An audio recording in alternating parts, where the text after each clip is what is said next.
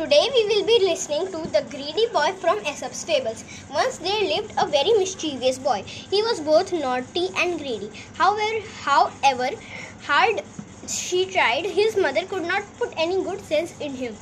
Once she got a jar full of his favorite nuts.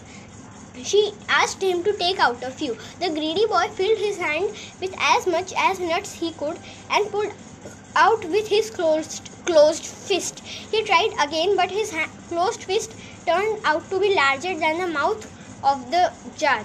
Vexed and disappointed, he began to cry. Dear son, advised his mother, take only as much as you can bring out of the jar. You can have some more later on. The boy loosened his hand and let go of some nuts, taking out with the least of them to eat. Moral Greed wastes a man. Thank you.